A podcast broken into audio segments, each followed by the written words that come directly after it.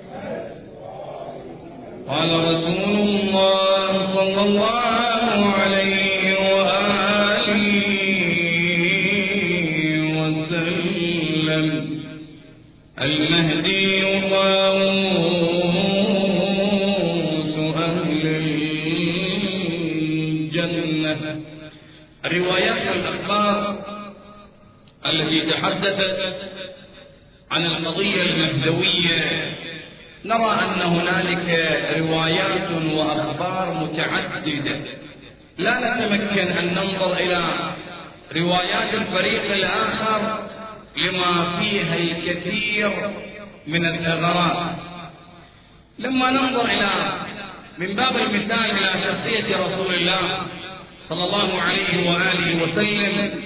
في صحيح البخاري نجد أن هنالك من الروايات التي تنسب إلى شخصية رسول الله صلى الله عليه وآله وسلم ورسول الله منزه عنها حتى أنني لا أتجرأ أن أذكر هذه الروايات وأنا على منبر رسول الله.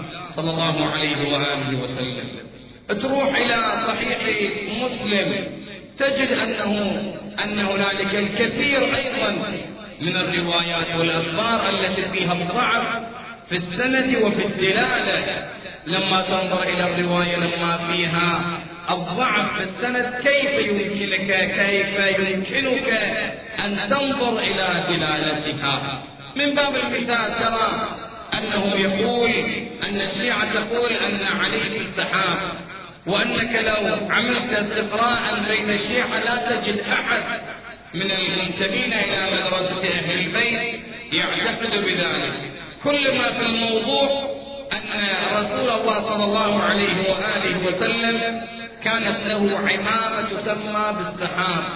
هذه العمامة رسول الله أهداها لأمير المؤمنين. صلوات الله وسلامه عليه. فإذا لبسها أمير المؤمنين وجاء قال رسول الله جاء علي وهو في السحاب. يعني قد لبس العمامة التي تسمى بالسحاب. ولكن شوف الرواية كيف يأخذون بها ويتعاملون بها. أيضا الرواية المعروفة عن رسول الله صلى الله عليه وآله وسلم أهل بيتي كالنجوم بأيهم اقتديتم اهتديتم ترى أن البعض من الكتب حرفوا بها. قالوا أصحابي كالنجوم. بأيهم اقتديتم اهتديتم يعني أن هنالك الكثير من الأصحاب اللي لو ترى أن فيهم من الثغرات كيف أن الإنسان يهتدي لو سار وراه أو ترى أن هنالك أيضا من الروايات في قضية الإمام المهدي؟ عجل الله تعالى فرجه الشريف أن رسول الله قال المهدي من أهل بيتي غيروا الرواية. قالوا المهدي من أمتي. علشان باكر إذا طلعوا واحد مهدي حسب تعبيرهم يتمكنون أن يمرقون هذه الرواية عن طريقتهم. ترى أن كلمة شيل كلمة وخلي كلمة سيما أن بني أمية أبدعوا في قضية وضع لجان لوضع الحديث عن رسول الله صلى الله عليه وآله وسلم. زين هذه اللجان التي كانت في سنين متعددة ترى أنهم كانوا يأخذون بعض الأحيان من أصحاب البيت أصحاب الإمام الباقر يأخذون الكتاب من الصحابي للإمام يأخذون الكتاب ويدرسون فيه ويمحون ما فيه ويحاولون أن يثبتوا أحاديثهم. ينجبر الإمام سلام الله عليه يأخذ الكتاب من هذا الصحابي المخلص ويعيد النظر في الروايات هذا الباب أي شيء؟ حتى في القرآن الكريم. عبس وتولى أن جاءه الأعمى. لو نظرت إلى رسول الله صلى الله عليه وآله وسلم والقرآن الذي يخاطبه إنك لعلى خلق عظيم. رسول الله الذي يتصف بهذه الأخلاق العالية والرائعة كيف تتجرأ أن تقول أن هذه الآية نزلت في حق رسول الله صلى الله عليه وآله وسلم؟ يدخل رجل على مجلس رسول الله. أحدهم يحاول أن يبتعد من هذا الرجل الكفيف والأعمى. لماذا؟ لأنه رجل لا يكفر لماذا يخاف على نفسه؟ أي إنسان؟ إنسان مؤمن بسيط وعادي. إذا يعمل هذا العمل أنت تعترض عليه. تقول له هذا إنسان مؤمن هذا أخوك المؤمن. شلون تتعامل مع هذا التعامل؟ فكيف برسول الله صلى الله عليه وآله. القرآن يصفه وإنك لعلى خلق عظيم. يقوم بهذا العمل. ورسول الله يقول إنما بعثت لأتمم مكارم الأخلاق. تجد الله عز وتولى أنها نزلت في حق رسول الله لكي تبرد احد تبرد أحدهم. علشان ابرئ أحدهم أنه أقول لم تنزل فيه. أجعل الموضوع في رسول الله. صلى الله عليه وآله وسلم. هذا يدل على ماذا؟ يدل على أن الأخبار والأحاديث والروايات كثير من الأخبار والروايات ترى أنها إسرائيلية ترى أن هنالك دسا في هذه الروايات والأخبار. أنا مو بإمكاني أن أي مصدر من الروايات أتخذها. لو كانت صحاحهم صحاحهم لو كان فيها الكثير من هذه الشواهد. كيف أذهب إليها؟ يقول لي في رواية عن الإمام المهدي المنتظر من صحاحنا ومن كتبنا. أنا ما مجبور أجيب لك روايات من كتبكم. أولا قضية الإمام المهدي. انظر إلى كتب العامة مليئة روايات الإمام المهدي المنتظر عجل الله فرجه الشريف. ولكن بصورة عامة أعطي قاعدة أنا مو مجبور فيما يتعلق بعقيدتي بأحكامي ما يتعلق بأهل البيت. أروح أجيب رواية من مصدر آخر اللي ما ينتمي إلى منهجي ومنهج أهل البيت. أنا عندي منهج وعندي كتب وعندي روايات ولكن كيف يفسرون هذه الرواية؟ هذا هو المهم. لذلك الكافي للشيخ الكليني رضوان الله عليه وهذا كتاب عظيم ومهم ولكن كيف يمكنهم استنباط الحكم أو الوصول إلى قضية عقدية عقائدية عن طريق الكتاب الكافي أو حتى بحار الأنوار للعلامة المجلسي أو بقية الكتب لعلماء الشيعة رحم الله الماضين منهم وحفظ الله الباقين منهم. اذا الروايات فيها الكثير من الدفء علينا أن ننتبه وعلينا أن نكون واعين. ليس كل رواية تروى نأخذ بها. حتى إذا قال لك يوم من الأيام الرواية قل له أعطيني الكتاب خلي أشوفه. إذا شفت مصدر من مصادرنا وفعلا قرأت الرواية وما عندك معرفة فيها روح إلى أحد العلماء اللي مطلع ويعرف علشان يبين لك الحق من الباطل. والا هم ليسوا دائما يقول لك جيب لي رواية أعطني رواية. ولكن كأنه يتحدانا عمي هذا فكرة أهل البيت واضح للعيان والكل يطلع على ذلك. قضية الإمام الحجة عجل الله تعالى فرجه أيضا روايات الإمام الحجة روايات كثيرة ومتواترة. الإنسان بإمكانه أن يطلع يروح على المكتبة ويطلع على كثير من الروايات والأخبار. حتى في موضوع الغيبة الصغرى للإمام نرى البعض يقول لك لا زين هذا وين الإمام المهدي؟ ليش ما يطلع بالفضائية؟ اولا الإمام المهدي إذا كان قرار يكون بين الناس بعد ليش يحتاج إلى فضائية؟ صلوات الله وسلامه عليه. ولكن أمر من الله تبارك وتعالى. هذا قرار إلهي أن يكون أمره مخفي وغائب عن الأنظار. غائب مو يعني مو موجود لا متواجد. يسأل السائل الإمام الباقر يقول له لو أن المهدي غاب عن الوجود لحظة. قال لساخت الأرض بأهلها لا نتمكن أن ننظر وأن نتأمل ثانية واحدة أو أقل من أجزاء الثانية أن الإمام غير موجود في هذا العالم. إذا الإمام موجود ويتواصل وينظر إلينا وأعمالنا تعرض على الإمام والإمام هو الذي يدبر شؤون العالم هو الذي يدير العالم ولكن مو شرط أن تنظر إليه بنظرك. أما متى تنظر؟ هذا أمر بيد الله تبارك وتعالى. لذلك عن طريق الإمام عن طريق النواب كالحسين بن روح النوبختي كان يدير الأمور, الأمور سلام الله عليه. الناس باستمرار أي شيء عندهم. والد الشيخ الصدوق رضوان الله عليه اجى للحسين بن روح قال اطلب من الإمام أن يدعو لي. أنا صار لي سنوات كثيرة وما عندي ذرية. فأرسل رسالة إلى الإمام روحي فداة. اجى بعد ثلاثة أيام توقيع الامام بشر أن الله سيرزقه ولد مبارك. سيكون من العلماء وسيرزقه ذرية أخرى أيضا. نعم فعلا الله تبارك وتعالى رزقه الشيخ الصدوق رضوان الله عليه. أو يأتي ذلك الرجل عند الإمام عند وكيل الإمام عند نائب الإمام عند حسين بن روح أيضا. يقول له يا ابن رسول الله هذا ابني عمره 13 سنة وهذا ابني ما يتكلم. لسانه ما مفتوح. اطلب من الإمام أن يدعو له.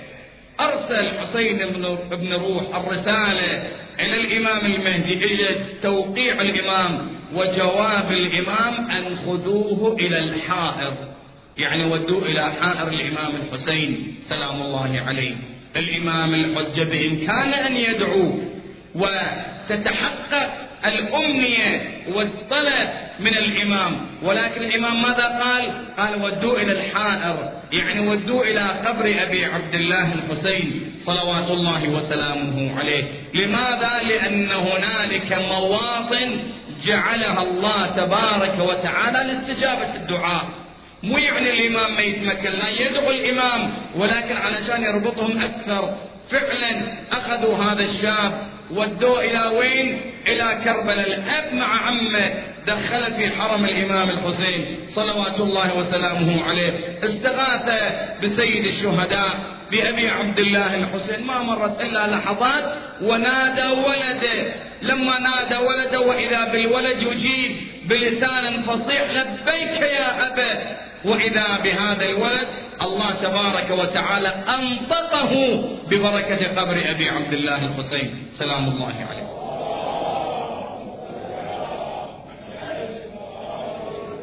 وهكذا محمد بن عثمان اللي هو السفير الثالث للإمام سلام الله عليه يجي رجل من أهل قم إلى بغداد. يجي عنده يقول له هذه أمانات وهدايا من أهل قم إليكم. فيسأله يقول له أكو هنالك قميصين لونهم أسود بس ما موجودين مع المجموعة. قال ما أتذكر. قال له لا تتذكر يوم اللي أنت أخذتهم من الشخص الفلاني أخذت الثوبين وما موجودين فيهم. قال إي نعم تذكرت. راح دور مرة ثانية. كل ما بحث ما لقاهم. قال يقول يعني من؟ يعني الإمام روحي فداه مو من عنده.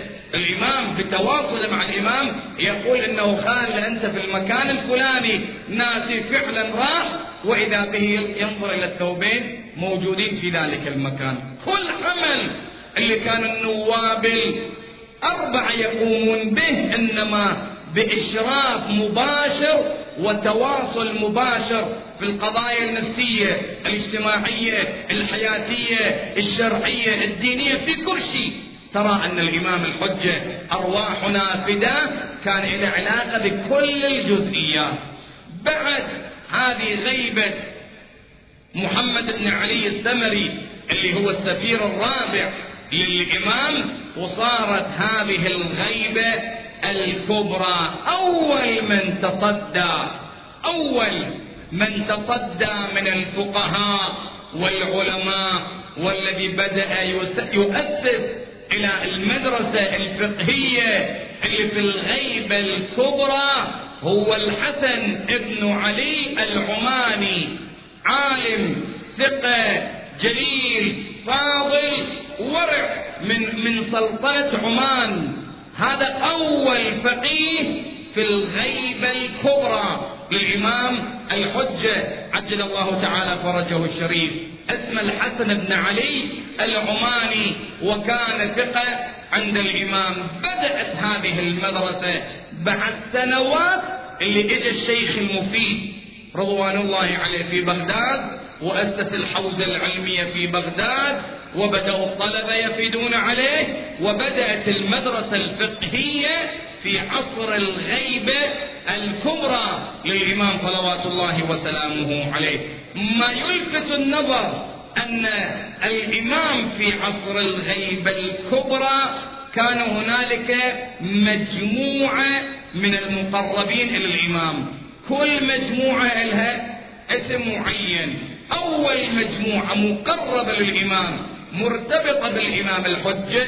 المجموعة الأولى يسمون بالأوتاد وعددهم أربعة. أربعة كانوا الآن الآن أيضا مرتبطين في هذا العصر بالإمام الأوتاد عددهم أربعة. بعد ذلك يجي دور الأبدال اللي عددهم أربعين واحد. انتبه جيدا. بعد الأربعة الأوتاد أربعين واحد يجون من الأبدال. وبعد ذلك يأتون النجباء عددهم سبعين واحد. وبعد ذلك يأتون الصالحون عددهم 360 واحد. هذه أربع مراحل من الذين مقربين للإمام صلوات الله وسلامه عليه. بمعنى أن الأوتاد هم أقرب الناس للإمام. إذا تريد واحد متصل بالإمام وقريب بالإمام سلام الله عليه من هم؟ هؤلاء هم الأوتاد. الأوتاد الأربعة. هذا مو معناته أن حكم حكم الخضر. الخضر أطول عمر الآن اللي موجود هو خضر عليه السلام. والخضر اسمه خضرويه الخضر اسمه خضرويه ليش سمي بالخضر. هو مو اسم الخضر في الواقع. وإنما كان جالس على أرض بيضاء ما فيها شيء. فجلس عليها الله إكراما له أنبتها وجعلها خضراء فسمي بالخضر. يعني التسمية هذه لها سبب. الخضر أيضا في الروايات أنه مع الإمام روحي فداه سلام الله عليه. وأيضا هو من جنود الإمام. صلوات الله وسلامه عليه. إذن هؤلاء الأربعة زين الآن الإنسان وين مكانه؟ مع الأوتاد. إذا واحد من الأوتاد يموت من يجي؟ واحد من الأبدال يختار الإمام يخلي مكانه. إذا واحد من الأبدال يموت واحد من النجباء يختار الإمام ويضعه مكانه. إذا هذا العدد حتى اختيار العدد أنه الأوتاد أربعة. أن الأبدال أربعين أن النجباء سبعين أن الصالحين ثلاثمية وستين. كل هذا العدد أي واحد يموت يختارون واحد ويضعونه في ذلك المكان. لذلك يروى أن هنالك كان رجلا عرف أحدهم أن هذا سيكون من الأبدال هذه المرحلة الثانية. أخبرهم أنه سيكون من الأبدال ويأتون عليه في الساعة الفلانية. مثلا ساعة ستة العصر يقول الرجل أنا راقبته من دون أحد ما يعرف. هو أخبرني في علاقة خاصة في قصة مفصلة. يقول كنت أراقبه ساعة ستة العصر يجون ياخذوه شو يصير؟ يقول هو كان أمامي وإذا به ستة العصر في لحظة واحدة غاب من عيني. هذا يعني ماذا؟ هذا عالم الغيب. الذين يؤمنون بالغيب ويقيمون الصلاة. إحنا لأنه الله نؤمن به. هل شاهدنا الله بأعيننا؟ لم نشاهده. ولكن آمنا بوجود الله. الآن نحن نؤمن برسول الله صلى الله عليه وآله. هل شاهدنا الرسول؟ ما شاهدنا الرسول. ولكن نؤمن به. نؤمن بوجود جبرائيل والملائكة. من وين؟ نقول أنه ورد في القرآن وفي رواية رسول الله والإمام المهدي وهذه التواصيل أيضا وردت عن رسول الله وعن الأئمة صلوات الله وسلامه عليهم. فإذا هذه مراتب الآن أجي إلى نفسي. أنا وين مكاني؟ مع الأوتاد مع الأبدال مع النجباء مع الصالحين مع المؤمنين. أنزل تحت تحت. وين؟ وين مكاني؟ واحد يقول أنا ولا شيء حتى مو مع المؤمنين. زين ليش ما أحاول أن أصل إلى هذه الدرجات؟ لذلك في توقيع الإمام المهدي عجل الله تعالى فرجه لما أرسل عدة رسائل إلى الشيخ المفيد. من ضمن الرسائل الإمام يدعو شيعته وأتباعه إلى أن يحاولوا أن يكسبوا رضا الله ورضا أهل البيت. يعني أنت, أنت, أنت, أنت الإنسان المؤمن حاول بكل ما تقدر من من طاقة أن تصل إلى مرحلة أنك تكسب رضا الله تبارك وتعالى. أن تكسب رضا الإمام الحجة سلام الله عليه.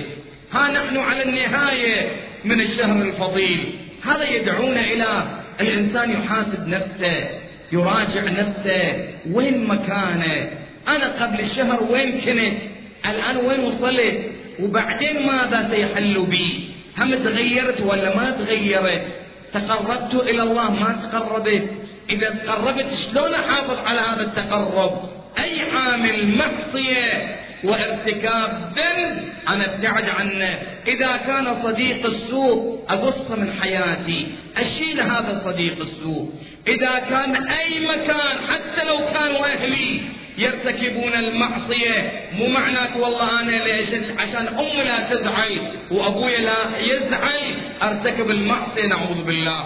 هذه مرحلة مهمة. الإنسان لازم يرتقي عندنا إمام وإمام زماننا. الإمام ينظر إلينا. يشرف علينا. يا ابن آدم انظر إلى آخرتك. يا ابن آدم راجع نفسك.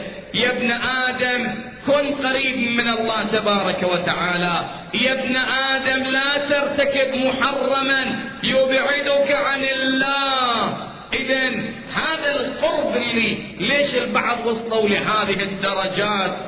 الإمام روحي فداه يكتب رسالة إلى الشيخ المفيد يقول إلى الأخ إلى الأخ ويسميه بالسديد ويقرب شوف الرسائل والمدح والثناء على الشيخ المفيد. كل واحد من عندنا يتمكن يوصل لهذه الدرجات يرفع من مستواه يكون قريب من الإمام صلوات الله وسلامه عليه.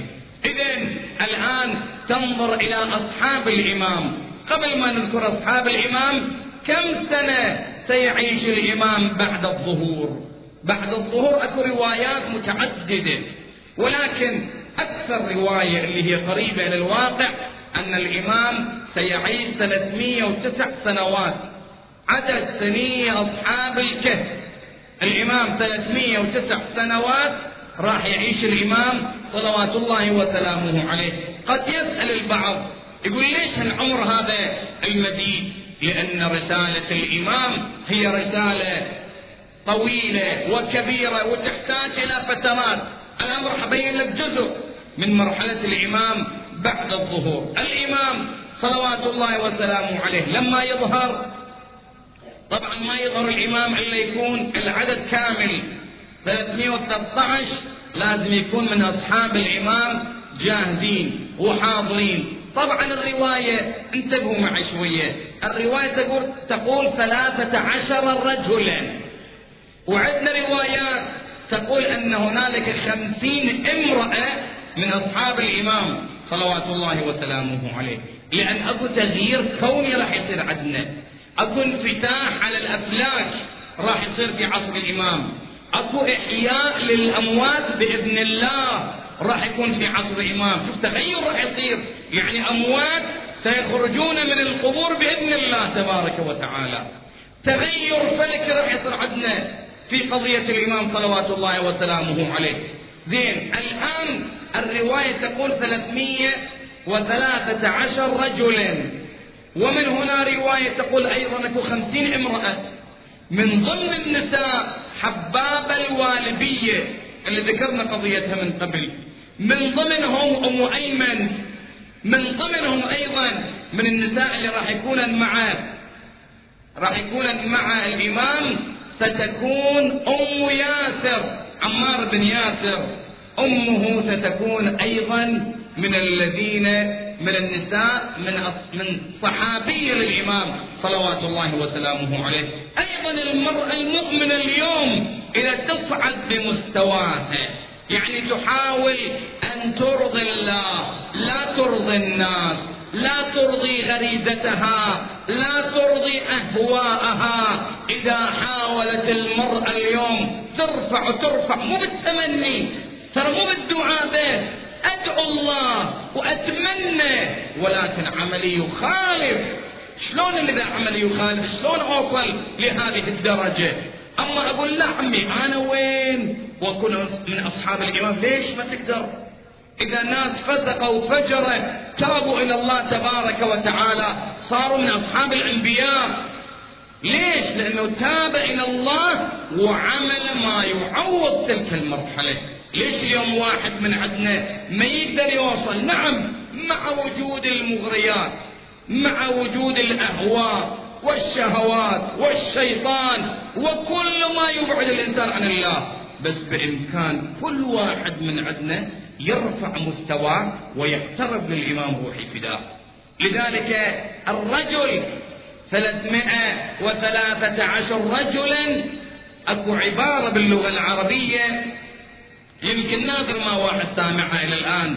المراد بالرجل ليس الذكر وإنما إحدى معاني الرجل في اللغة العربية يعني 313 إنسان فرد شخص وهذا عبارة تشمل المرأة وتشمل الرجل أيضا. الرجل يعني الذكر أقصد بذلك. إذا هنالك خمسين امرأة مع الإمام صلوات الله وسلامه عليه. اللي هذا العدد هسه واحد يقول لك العدد الآن موجود. واحد يقول لك مو موجود. مو بكيفي وكيفي. هسه البعض أنا استغرب من عندهم. إذا شوية إنسان صار عنده توجه إلى الله تجي تحكم الناس تقول الإمام راح يظهر يظهر بعد سنة. بعد سنتين. العلامة المجلسي رضوان الله عليه اقرأوا كتاب بحار الأنوار. شوفوا ماذا يقول. يقول علامة المجلسي قبل أكثر من من 100 سنة. يقول أكثر علامات ظهور الإمام الحجة متوفرة. يعني المفروض الإمام يظهر. ولكن وين؟ ما ظهر الإمام سلام الله عليه. مو بيدي أنا أقول الإمام سيظهر قريب أو بعيد. الأمر من قبل ومن بعد بيد الله. نحن نفوض أمرنا إلى الله. الأمر بيد الله تبارك وتعالى. هسه أنا أجي أقعد أفصل. لا أعطي أمل للناس أقول لهم بعد. أسبوع يظهر الإمام وما ظهر الإمام فضل شلون؟ ولا أخلي الناس عندهم يأس من قضية الإمام. الإمام سيظهر وهذا يقين. ولكن كذب الوقاتون الرواية تقول. ما نقدر نخلي موعد. ما أقدر أقول متى. هسه يجي واحد يقول 2010 2011 2020 شوف كيفك أنت. تقدر تقسم على على إيدك يعني. والروايات تنهى عن التوقيت.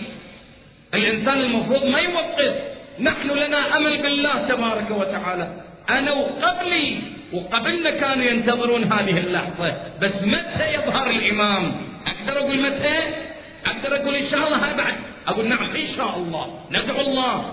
بعد لحظة يظهر الإمام روحي فداه ولكن الأمر بيد الله تبارك وتعالى. نحن ندعو الله. والله تبارك وتعالى. يجي واحد يقول لا الإمام ما يظهر الآن. تقول له ليش؟ يقول إنه لو لو إنه لازم ينتشر الفساد والجور. وبعد ما منتشر.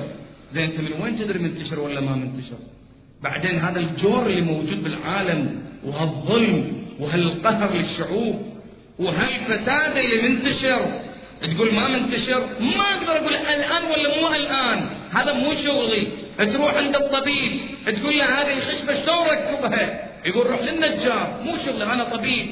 روح للحداد تقول له عندي عوار راس شنو أبلع؟ يقول مو شغلي روح عند الطبيب. الإنسان اللي مو شغله قضية الإمام الحجة نحن ليس بايدينا خارجة من إرادتنا خارجة من سلطتنا نحن البشر. الأمر بيد الله تبارك وتعالى. لذلك الإنسان لازم يسعى أولا أن يتقرب إلى الله. يحاول بأعماله بسلوكه. وهذا السلوك يحتاج لعمل يومي. أنا دائما أمثل هذا المثال أضرب مثال بطارية. أقول له شايف البطارية شايف الموبايل هذا لما تستعمله شو يصير. تضعف هذه الخطوط تنزل واحد اثنين ثلاثة أربعة خمسة وخلاص تطفي. إيمان الإنسان نفس الشيء. تقول لا أنا الآن شهر كامل صمت وهذا الصوم يعطيني حصانة إلى سنة. ما يعطيك حصانة إلى سنة. يعطيك حصانة. بس لازم دائما تزود نفسك. دائما لازم أعرض نفسي على القرآن. أقرأ القرآن. أحضر في صلاة الجماعة. أحضر للحسينية مو شرط. يا ناس مو شرط يكون هنالك مناسبة استشهاد أو مولد. لا أنا رتب وضعي أن اليوم أنا أحضر في الحسينية. هو حضوري في هذا المكان يعطيني طاقة يعطيني شحن إيماني. أو أروح إلى صلة الرحم أو أحاول أشترك في ندوة دينية أو أسوي هذا برنامج الذكر اليومي. علاقتي بالدعاء علاقتي بزيارات أهل البيت. يعني لازم تروح إلى العراق وتروح إلى كربلاء علشان تزور الحسين أو تنتظر ألا ليلة الجمعة تصير علشان تزور الحسين. لا يوميا زور الإمام الحسين. يوميا زور مولاتي الزهراء سلام الله عليها. يوميا زور الإمام الحجة. هذه كلها عوامل شحن لإيمان الإنسان. هذا أولا. نحن في عصر الغيبة. الأمر الثاني إذا بناء الذات تزكية الروح. تهذيب النفس. وبعدين لا يكون نجي الحرام نبرره نخلي له صورة حلوة وبعد ذلك نمشي مثل ما نريد. شايف البعض يقول هذا حرام؟ حرام. هذا حلال؟ حلال. كيف يفصل الأمور؟ كأنه هو صاير صاير مرجع تقليد واصل إلى مرحلة الاجتهاد والاستنباط. يقول لك هذا حلال هذا حرام. مو بيدي وبيدك العالم هو الذي يستنبط الحكم الشرعي ويبين هذه التفاصيل. إذن الإمام صلوات الله وسلامه عليه يظهر يظهر الإمام ويحكم. الآن موضوع الرجعة لا أشير إليه لأنه هو بذاته يحتاج إلى تفصيل. ولكن الإمام لما يظهر في مكة يظهر والبيعة للإمام تتم بين الركن والمقام. بعد أن تكون هنالك صيحة سماوية بالنسبة إلى الإمام وصيحة بين السماء والأرض أهل العالم كلهم يسمعون هذه الصيحة أنه قد ظهر مهدي آل محمد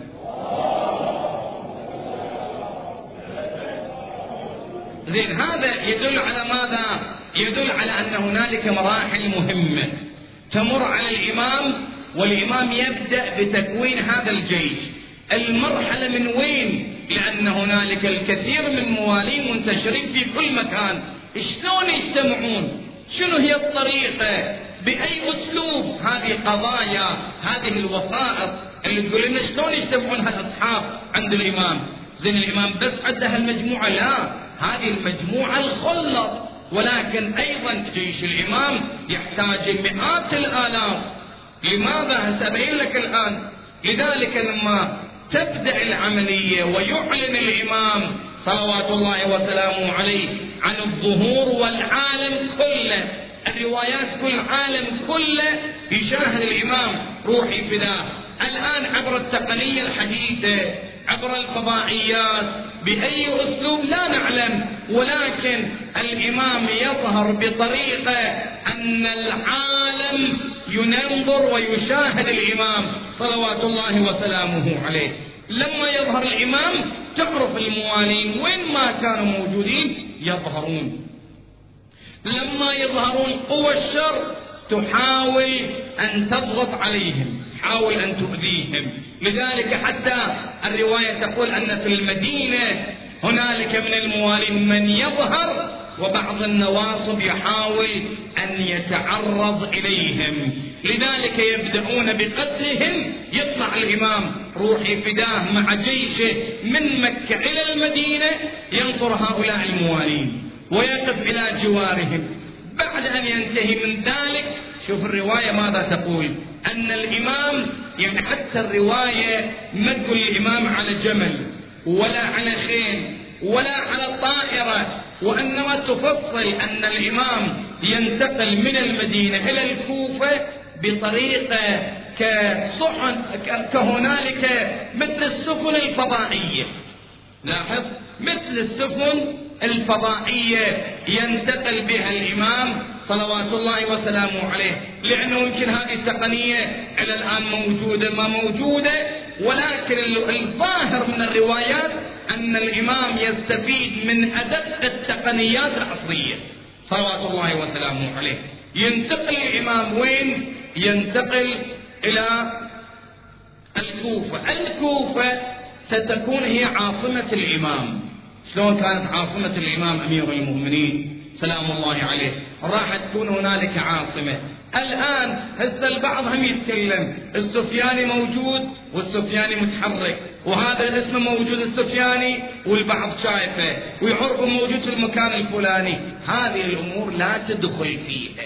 لأن ما عندك يقين. أما يقول أنه أيضا هذا اليماني موجود وواحد شايفه. هذه الأمور الآن كلها وقتها ولا نتمكن أن نصدق بأي شيء منها حتى يظهر الإمام. ما دام الإمام روحي فداه لم يظهر ما نقدر نتكلم في أي مفرد من هذه. يعني خارج تصرفنا. يوم يظهر الإمام كل الأمور تتوضح. لذلك تلاحظ الإمام يروح إلى الكوفة. زين الكوفة عندك أنت مكانين. مسجد الكوفة وعندك مسجد السهلة. اللي في الرواية الآن الخضر باستمرار يصلي في الكوفة والسهلة. في الروايات. الإمام روحي فداه يجعل من السهلة مكانا لداره يعني مسجد السهلة شوف حتى الناس الآن تقول له متى تروح للسهلة يقول أروح للسهلة ليلة الأربعاء. ليش ما تروح كل أسبوع؟ ليش نربط إحنا علاقتنا بأهل البيت ليلة معينة وبس؟ كل الأسبوع. لا تخلي علاقتك بالإمام الحجة ليلة الأربعاء. نعم الأربعاء أكو هنالك توصية من الإمام روحي الفداء ولكن لا يعني ذلك أنه ما بقية الأيام زيارة الإمام الحسين ليلة الجمعة فيها فضيلة. زين يعني ما روح بقية الأيام زيارة الإمام الحسين ليلة الأربعين. عرفة وليلة الخامس عشر من شعبان مستحبة. زين طول السنة ما نروح بعد زيارة؟ فإذا لن نربط نفسه بمناسبة نعم فضيلة جيدة موجودة.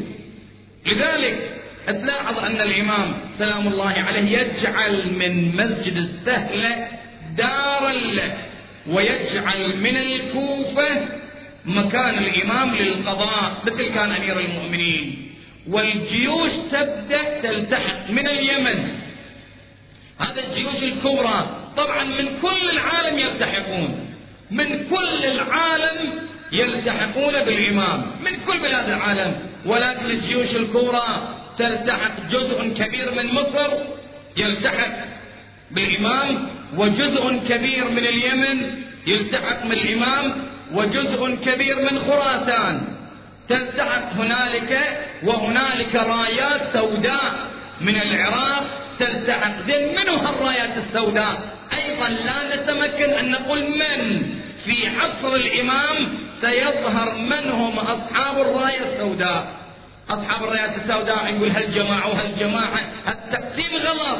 الأمر بيد الله بيد الإمام روحي فداه إذا تلتحق هذه الرايات وتبدأ المرحلة الكبيرة في الحروب. أكو مجموعة موجودين قد يكونون في شمال العراق في تلك المناطق. هنالك مجموعة من النواصب يدخل الإمام بحرب معهم. هذا ينتهي أمرهم. حرب كبرى راح تصير في الشام.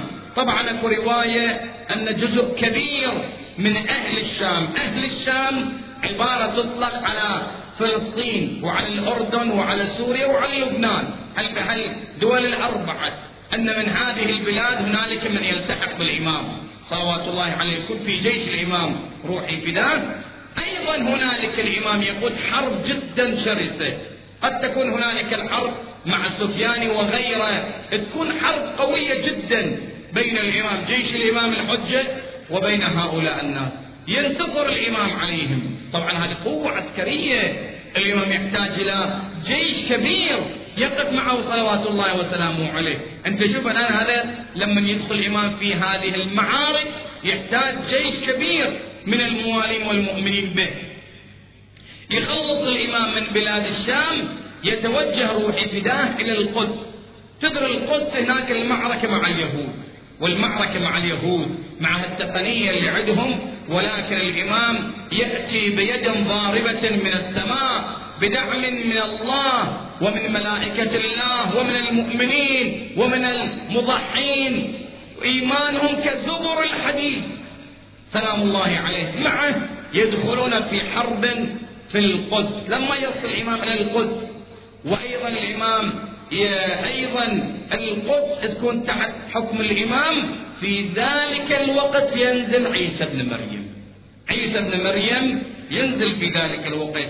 الله ينزل به من السماء فعند الصلاة الإمام يقدمه يقول له يا ابن رسول الله هذا هذا الوقت وقتك وهذا العهد عهدك يا ابن رسول الله. فيتقدم الإمام. أرواحنا لتراب مقدمه الفداء. يصلي ويصلي عيسى ابن مريم خلف الإمام. تبدأ من هنا. حرب كبيرة. هذه الحرب. الغرب الرواية تقول بين الروم. روايات أهل البيت تقول الحرب تصير بين الروم وبين الإمام. هي الروم نقدر نعبر عنها بالغرب راح يدخلون الحرب. الصليبية راح تصير ضد الإمام. صلوات الله وسلامه عليه واليهود لهم دور كبير في تحريك المسيحيين ضد الإمام. وتصير الحرب الكبرى ليش تصير الحرب هذه؟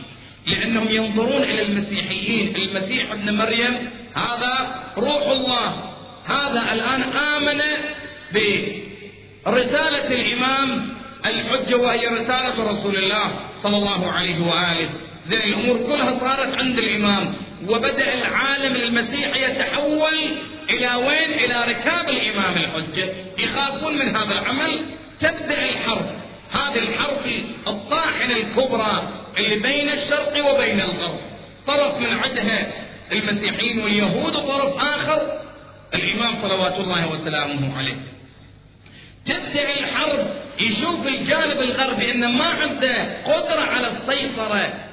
على واقع الحرب على التقنية الحربية على أي عامل. لذلك يجعلون عيسى ابن مريم واسطة يتوسط لهم يدخلون في ماذا؟ في مفاوضات.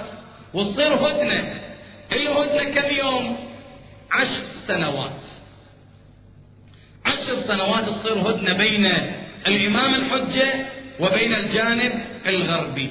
سبع سنوات الجانب الغربي يلتزم بالهدنة بعد ذلك يبطل الهدنة. وتبدأ الحرب من جديد. تبدأ الحرب من جديد. ليش؟ لأنهم عادتهم الغدر. لذلك تبدأ الحرب من جديد والإمام صلوات الله وسلامه عليه يستولي على الكرة الأرضية. فما من هنالك إنسان إلا ويتشهد أشهد أن لا إله إلا الله وأشهد أن محمد رسول الله وأشهد أن عليا ولي الله. العالم كله يكون في سيطرة وحكومة العدل الإلهية. حكومة الإمام المهدي المنتظر تكون في ذلك الوقت. يبدأ الحكم للإمام الحجة صلوات الله وسلامه عليه. الرواية تقول الإمام يمسح على العقول فتكتمل العقول. هسه المسح مادي يعني فعل الإمام يخلي إيده على رؤوس الناس. أو لا هو مسحة الإمام يعني ولاية الإمام المهدي على الناس تجعل العقول تكتمل. إذا الأرض تبدأ بالإنبات بعد الخيرات تكثر إلى مرحلة المؤمن يدور على فقير يعطي صدقة إلى ما يجي بعد. الصدقة للمؤمن في عصر الإمام الحجة وحكومة الإمام روحي فداه يدور على فقير بعد ما يلقي فقير. ليش؟ لأن الناس كلهم بأمن وأمان وراحة وغنى. بعد ماكو واحد يسلب حق الثاني يأكل حق الثاني أبدا. والأمن والأمان ليس كما يقولون أن الإمام يجرد سيفه ويقتل الناس والدماء تسيل أبدا. الإمام لا يأتي من أجل قتل الناس ومن أجل إنما يأتي من أجل القضاء على الظلم والجور ولإحكام العدل والمساواة والمحبة والعدالة والخير في الأمة. لذلك ترى الراعي الأغنام تطلع. بعد حتى الأغنام لا تخشى الذئاب تطلع من البيت. تروح إلى الصحراء ترعى تأكل وترجع إلى مكانها. حتى إيذاء من هذا المستوى ليس بموجود. إذا يكون العالم عالم الخير والمحبة. عالم الصفاء هذا العالم اللي الآن كله بعد ماكو أوبار ماكو أمراض ما تحتاج طبيب تراجع تسوي عملية. هو وجود الإمام روحي فداه ورعاية الإمام يجعل الخير والبركة في هذا العالم. ويأتي الإمام أيضا لا تنسى أن الذين جاءوا وظلموا أهل البيت يأتي الإمام الحجة لينتقم منهم عما أجروه على أهل بيت رسول الله. لأن المصائب اللي جرت على أبي عبد الله الحسين مو مصيبة قليلة. ما جرى على أمه الزهراء سلام الله عليها أفصبرا يا صاحب الأمر والخطب جليل يذيب قلب الصبور ما سقوط الجنين ما حمرة العين وما بال قرطها المنثور إذا يخاطب الإمام الحجة ما أجروا على أمه فاطمة من الإيذاء من المصائب حتى أنها رحلت في الثامنة عشر من عمرها. عمر الورود مولاتي الزهراء رحلت شهيدة من الدنيا. ينتقم من أعدائها من الذين ظلموها. ينتقم من أعداء الإمام الحسين من الذين جاءوا إلى جسد أبي عبد الله الحسين. الذين رموا الخيام يقول ابن سعد لقومه اشهدوا لي عند الأمير أني أول من يرمي ويرمي خيام الحسين. يجي الإمام ينتقم من هؤلاء اللي جاءوا بهذه المصائب على أهل بيت رسول الله. وهذه سكينة مولاتنا سكينة تخبرنا أن الإمام الحسين أن الحسين لما سقط أبي على الرمضاء نظرت إلى عمتي زينب خرجت من الخيمة مهرولة. تجلس تارة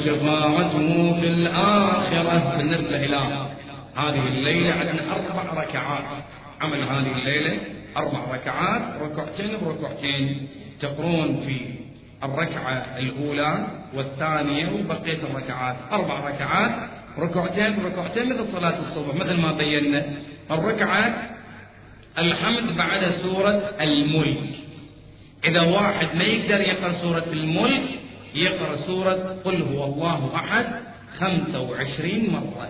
إذا الحمد إما سورة الملك مرة واحدة في كل ركعة. أو إذا ما يقدر يقرأها يقرأ سورة قل هو الله أحد خمسة وعشرين مرة. زين. بالنسبة إلى تتمة الموضوع عن زكاة الفطرة. بالنسبة إلى زكاة الفطرة المسألة الأولى أن الفقير المعدوم الذي ليس له مال تسقط عنه زكاة الفطرة. مو يعني عن الجميع. الإنسان الفقير اللي ما عنده تسقط عنه زكاة الفطرة. زين بالنسبة إلى الكويت إحنا ذكرنا إنه ثلاث كيلوات من الرز من العيش. بالنسبة للكويت هنالك مقدار تقريبي اللي هو دينار وربع يصير تقريبا لكل واحد دينار وربع هو دينار يكفي ولكن من باب الاحتياط دينار ربع. للمخمس. ولكن الذي لا يخمس مع الأسف الشديد غير المخمس يضيف عليه احتياطا نصف دينار. يعني دينارين إلا ربع. إذا للمخمس دينار وربع وبالنسبة لغير المخمس احتياط يسوي دينارين إلا ربع. إذا بالنسبة للكويت بالنسبة إلى العراق العراق العيش اللي يقولون عنه ثمن عندهم تقريبا ألف دينار عراقي. فإحنا حسبنا يصير ثلاثة آلاف دينار عن كل إنسان زكاة الفطرة. من باب الاحتياط نقول لكل إنسان ثلاثة آلاف وخمسمائة دينار عراقي. بالنسبة لأي دولة هذا نظام عام بينا أمس أنه عندهم حنطة أو شعير أو رز أو تمر أو ما أشبه ذلك. هذه الأمور يروح يسعرها بيش في بلده ثلاث كيلوات. الرز الوسط طبعا. بالنسبة للعراق إحنا أخذنا سعر الوسط. هذا هو سعر الوسط سعر الوسط هو هذا. أنه يدفعون لكل إنسان 3500 دينار. زين. بعض التفريعات بالنسبة للمسائل إذا الضيف إذا الضيف ضيف الإنسان جاء إلى الدار برضاك. ضيف أكو ضيف يجيب القوة. أنت مو راضي عنه. زين؟ هذا الضيف ما تدفع عنه فطرة أبو ضيف يقول لك اليوم أرد حرجك وأجي عندك علشان تدفع الفطرة مالتي. زين؟ هذا الفطرة هذا الضيف إذا ما كان برضاك فالفطرة لا تقع عليك. تقع عليه هو. زين؟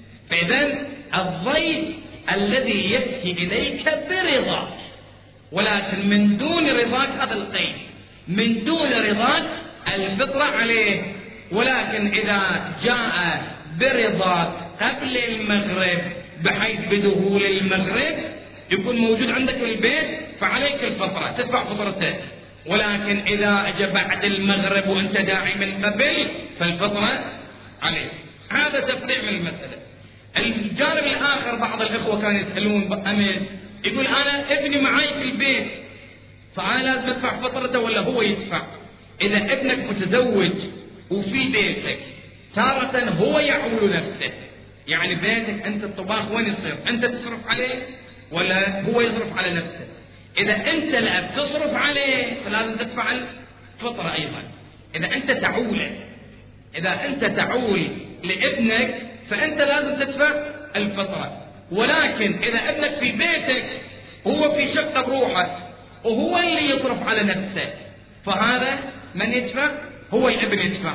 ولكن اليوم ما شاء الله آبائنا هذا كرمهم من أيام قبل يقول عني وعن عيالي كلهم أنا أدفع عنهم. أكو هذه عادات طيبة موجودة عند الآباء. زين فإذا أيضا الفطرة يتم إخراجها ذكرنا أنه قبل المغرب يعني. يتم إخراج الفطرة قبل المغرب. المغرب لما يحين خلاص تتعين الفطرة زين شلون أطلعها؟ الصبح.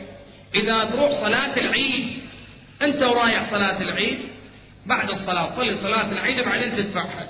أو لا أنت مخير من الفجر وإلى الظهر إلى الزوال. هذا وقت دفع صلاة هذا وقت دفع الفطرة لأي فقير أي فقير واحد يعرفه يعطيه إذا ما يعرف يعرف ناس هم يوصلون للفقراء. هو يعطيهم هم يوصلون إلى الفقراء. إذا إذا واحد ما دفع يقول زين أنا ما دفعت العام. السنة تدفع. العام تدفع وهالسنة تدفع. أي سنة مدافعها بذمتك موجودة ما تسقط عنك. لازم تدفعها. وإذا يفت اليوم ما قدرت تدفعها مو يعني تسقط عنك. تطلعها بعدين وتدفع؟ عنك.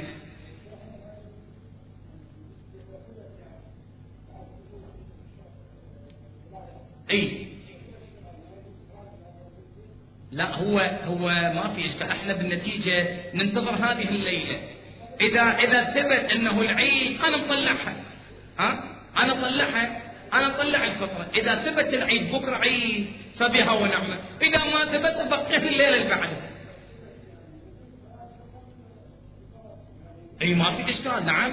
ما في إشكال. ممكن واحد يطلعها إحنا بالنتيجة قاعد نذكر الدقة ولكن بإمكان الإنسان يطلعها قبل الفجر أيضا ويدفعها الصبح. وإذا ما قدر أيضا بعدين بس الفطرة واجبة لازم الإنسان يدفعها. إلا الفقير ليس عليه الفطرة. بكرة بالليل ختام مجلسنا وراح نقرأ إن شاء الله حديث الكساء واللي عنده حاجة. إن شاء الله يحب يجيب تمر يحب يجيب سكر أي شيء حلاوة أي شيء. يقدر وحتى الجماعة اللي الآن في أي بلد بالعالم يشوفوني في هذه اللحظة أيضا يقدرون في وقت اللي نقرأ هم يجيبون هم حلاوه اي شيء يخلون أمامهم. وإن شاء الله بركات مولاتي الزهراء الله يفتح حوائجهم جميعا إن شاء الله. اللهم كل وليك